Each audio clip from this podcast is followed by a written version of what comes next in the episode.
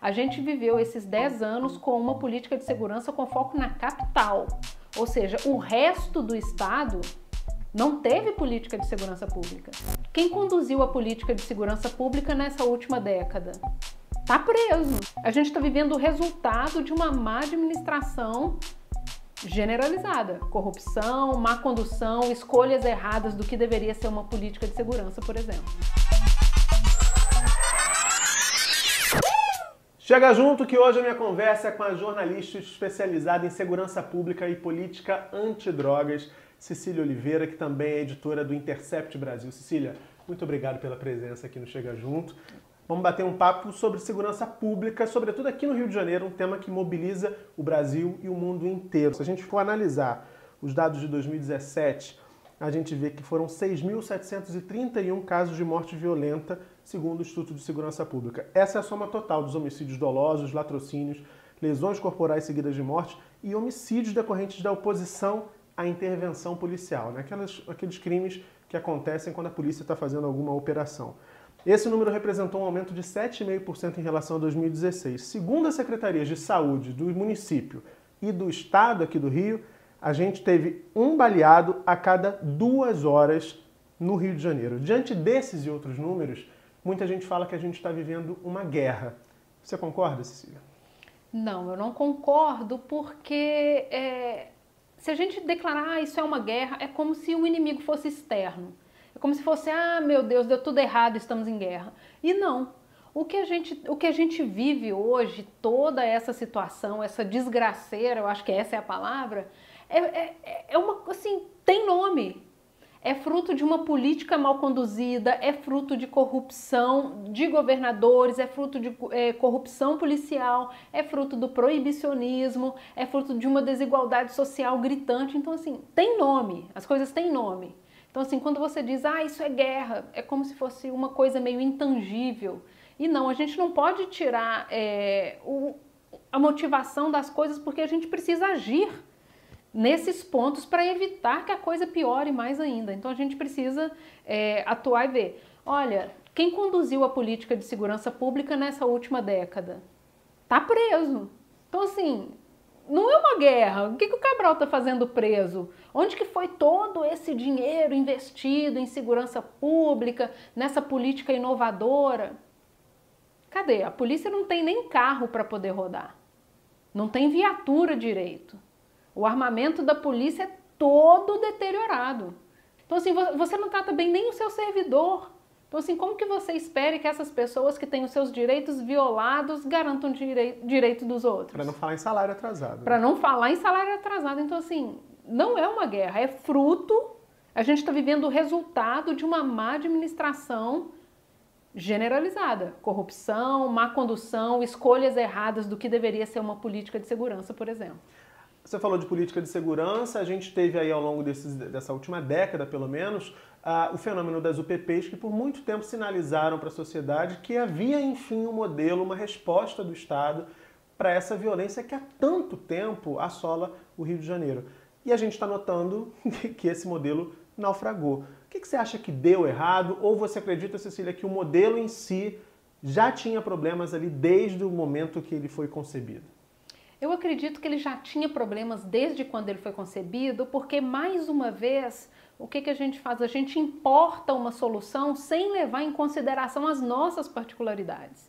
Então, assim, como que você coloca uma UPP no Santa Marta, com as características do Santa Marta, e acho que esse mesmo modelo vai dar certo na Cidade de Deus, que tem características completamente diferentes. Aí você está falando de características territoriais, você está falando de características também da própria criminalidade na região. Sim, porque aí você vê que, que tudo isso tem que ser levado em conta. Então você vê, o Santa Marta é um morro, a Cidade de Deus é plana, tem várias entradas, tem vias expressas, ali você pode ter a influência de milícia, a influência de tráfico, é tudo muito diferente. Então não tem como você ter uma única solução para.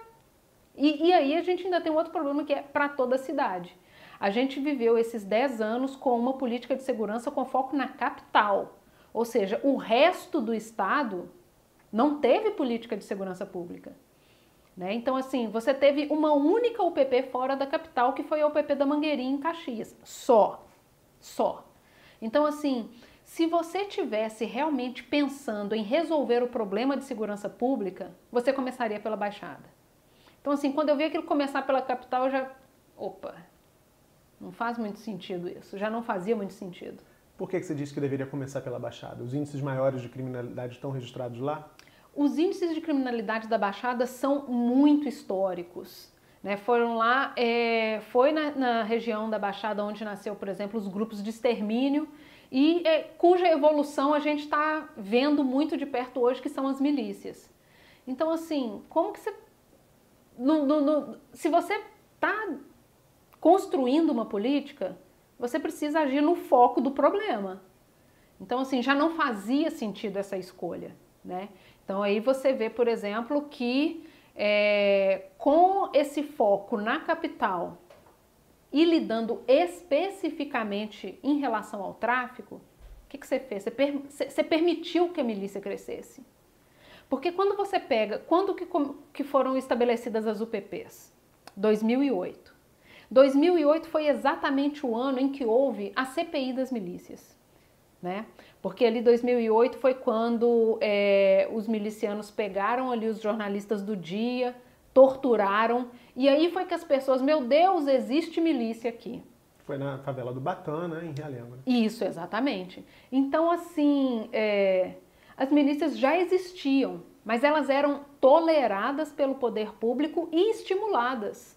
Então a gente vê, por exemplo, é, César Maia, que foi prefeito do Rio, e que simplesmente, olha, não, milícia é uma das soluções para a gente enfrentar o tráfico. Vou inclusive ver como é que elas funcionam aqui no Pan-Americano. Como assim? Né? E já naquela época, por exemplo, o Mário Sérgio Duarte, que era comandante do, do BOP, ele falou, ele, ele chegou a explicar como que funcionava. Olha, é, a polícia entra, dá uma limpadinha, abre o campo, se estabelece ali, beleza. Então, assim, como que todo mundo sempre soube disso? Isso aconteceu exatamente em 2008 e a sua decisão é, é simplesmente agir contra o tráfico e simplesmente focar todas as suas energias no único inimigo estabelecido que é o tráfico, sabendo que você tem, como se diz, esse monstro se criando, né? E aí foi isso, você simplesmente jogou ali as UPPs na capital espalhou o tráfico. O tráfico vai, vai para onde? Para Baixada, encontra a milícia. Migrou, né, para outros municípios da região metropolitana. E aí você vê o que agora? Agora você vê miliciano traficando, o tráfico com práticas da milícia, por exemplo, pegando dinheiro de morador, cobrando taxas. E aí? Mais uma coisa que você vira e fala, não é guerra, é exemplo de uma política pública mal executada.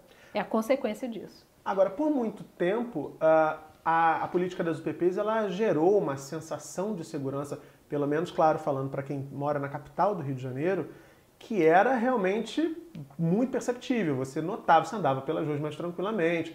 É, nunca foi um paraíso, claro, né? Mas você não tinha a sensação de uma ameaça iminente tão forte quanto a gente está experimentando. Desde o ano passado, me parece que a coisa agudizou bastante, né? Uh, por quê? O que, é que você atribui? Embora você tenha todas essas críticas ao modelo, essa sensação positiva que ele acabou gerando, pelo menos num período ali daqueles grandes eventos, período que antecedeu os grandes eventos, durante também os grandes eventos, Copa, Olimpíadas? Olha, a gente tem essa, essa questão, assim, o que eu digo é a, a violência é uma coisa muito cíclica. Então, por exemplo, a gente vê, quando a gente olha para trás e vê a década de 90, o que a gente diz é, uau, sobrevivemos à década de 90, porque foi muito assustador. A gente teve em 1995, por exemplo, que teve 108 sequestros em um único ano. Isso a gente não vê mais. E aí a gente vê Nem que... anuncia não, porque podem resgatar.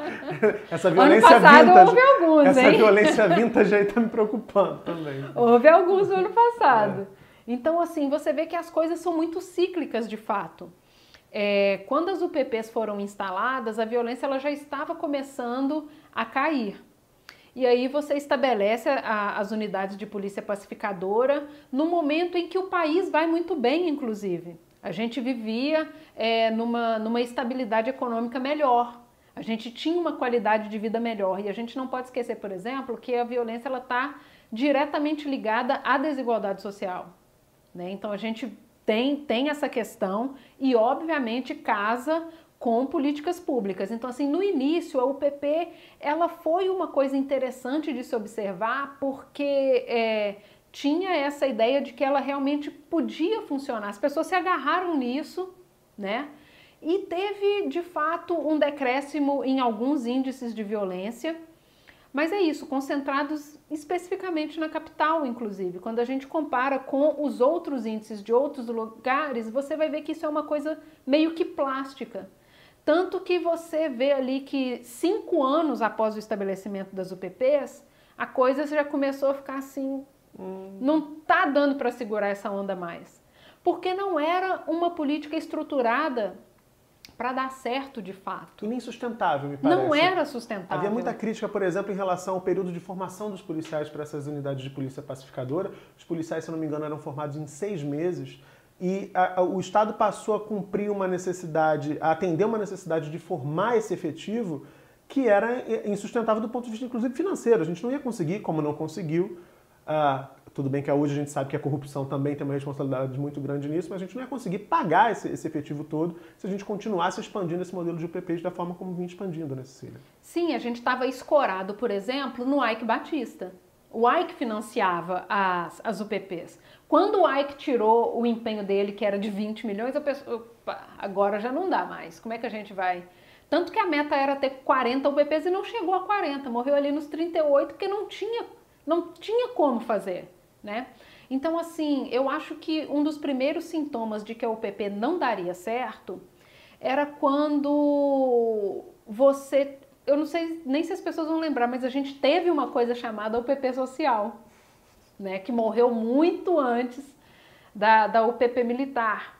Então, assim, a UPP social, ela, ela foi criada ali dentro do governo do estado para poder andar junto com a UPP policial. O intuito era que de fato não tivesse só polícia, mas que chegassem serviços, que chegasse saneamento, é, coleta de lixo, limpeza. Era um clamor, coisas... inclusive, do secretário de Segurança, né, Zé Mariano Beltrame, sempre falou disso. Né, não pode ser só a polícia. É preciso que o Estado chegue de outras formas ali também. Sim, então assim, isso chegou num primeiro momento, mas depois a UPP Social ela foi rebaixada ali para a prefeitura. Então ela já perdeu muito poder político.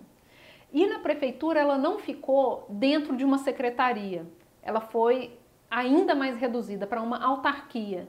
Parece que isso não faz diferença, mas assim você reduz drasticamente o, o poder de barganha político, né? por exemplo, da, da pessoa que fosse gerir a UPP social. Então ali você já percebeu como que isso vai funcionar. Você vê que assim a parte que deveria ser a mais forte está sendo relegada, porque assim, quando a gente fala o Estado não chega aqui, não é verdade. Porque assim, o Estado sempre se fez presente nessas áreas através da polícia. A polícia é o Estado. O problema é que é só a polícia.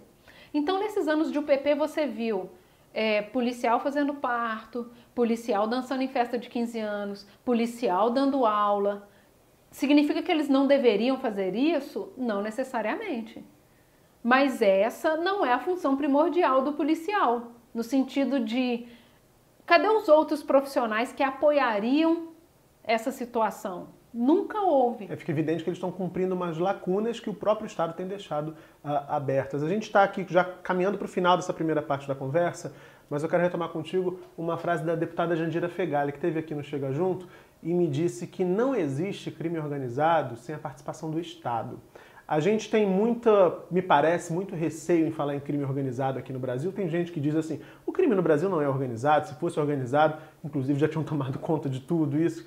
Enfim, você concorda em que medida o próprio Estado brasileiro, você já falou do, do, dos problemas da administração e como escolhas equivocadas acabaram desembocando nessa situação que a gente vive hoje, mas em que medida o Estado brasileiro também é responsável por esse estado de coisas que a gente tem vivenciado no dia a dia, sobretudo aqui no Rio de Janeiro? Essa frase da Jandira, ela me lembra uma frase dita pelo ex-delegado Hélio Luz, é, que foi delegado aqui, é isso, na década de 90, por aí. E ele tem uma frase que nunca saiu de moda, que foi: não existe crime no Rio de Janeiro sem anuência da polícia. Então, assim, isso significa que, olha, estou pedindo permissão para poder fazer isso? Não significa que há agentes que dão conta do que está acontecendo. A gente vê, por exemplo, essas ações da milícia agora, em que foi deflagrada a operação e os milicianos eles foram sendo avisados por onde o comboio da polícia passava. Então, assim, e a gente viu isso mesmo acontecendo com operações do Exército. Quantas vezes houve operação do Exército e aí é, os comandantes disseram, a operação vazou. Então, assim, é, o inimigo ele é interno, ele é interno. E aí é, eu, eu ainda me lembro da frase do professor José Cláudio Alves, que tem pesquisado milícias há mais de duas, de duas décadas e que escreveu um livro simplesmente essencial para quem quer conhecer a questão, que chama Dos Barões ao Extermínio, a história da Baixada Fluminense, e ele diz que não existe poder paralelo. O poder é legalmente instituído. Então é isso, a gente precisa, o governo precisa olhar para dentro, na verdade. O inimigo é interno. Bom, agora a gente vai fazer uma pausa. Quinta-feira, sete da noite, a segunda parte dessa conversa. E a gente vai discutir que outras políticas seriam possíveis, quais são os equívocos da política de segurança pública que a gente adota aqui no Rio de Janeiro e no Brasil de uma forma geral e que soluções a gente teria para poder sair dessa situação no que diz respeito à segurança pública. Se você está curtindo o papo, já sabe, se inscreve no canal, deixa seu like aqui no vídeo, comenta, compartilha e quinta-feira eu estou te esperando aqui no Chega Junto. Beijão e até a próxima.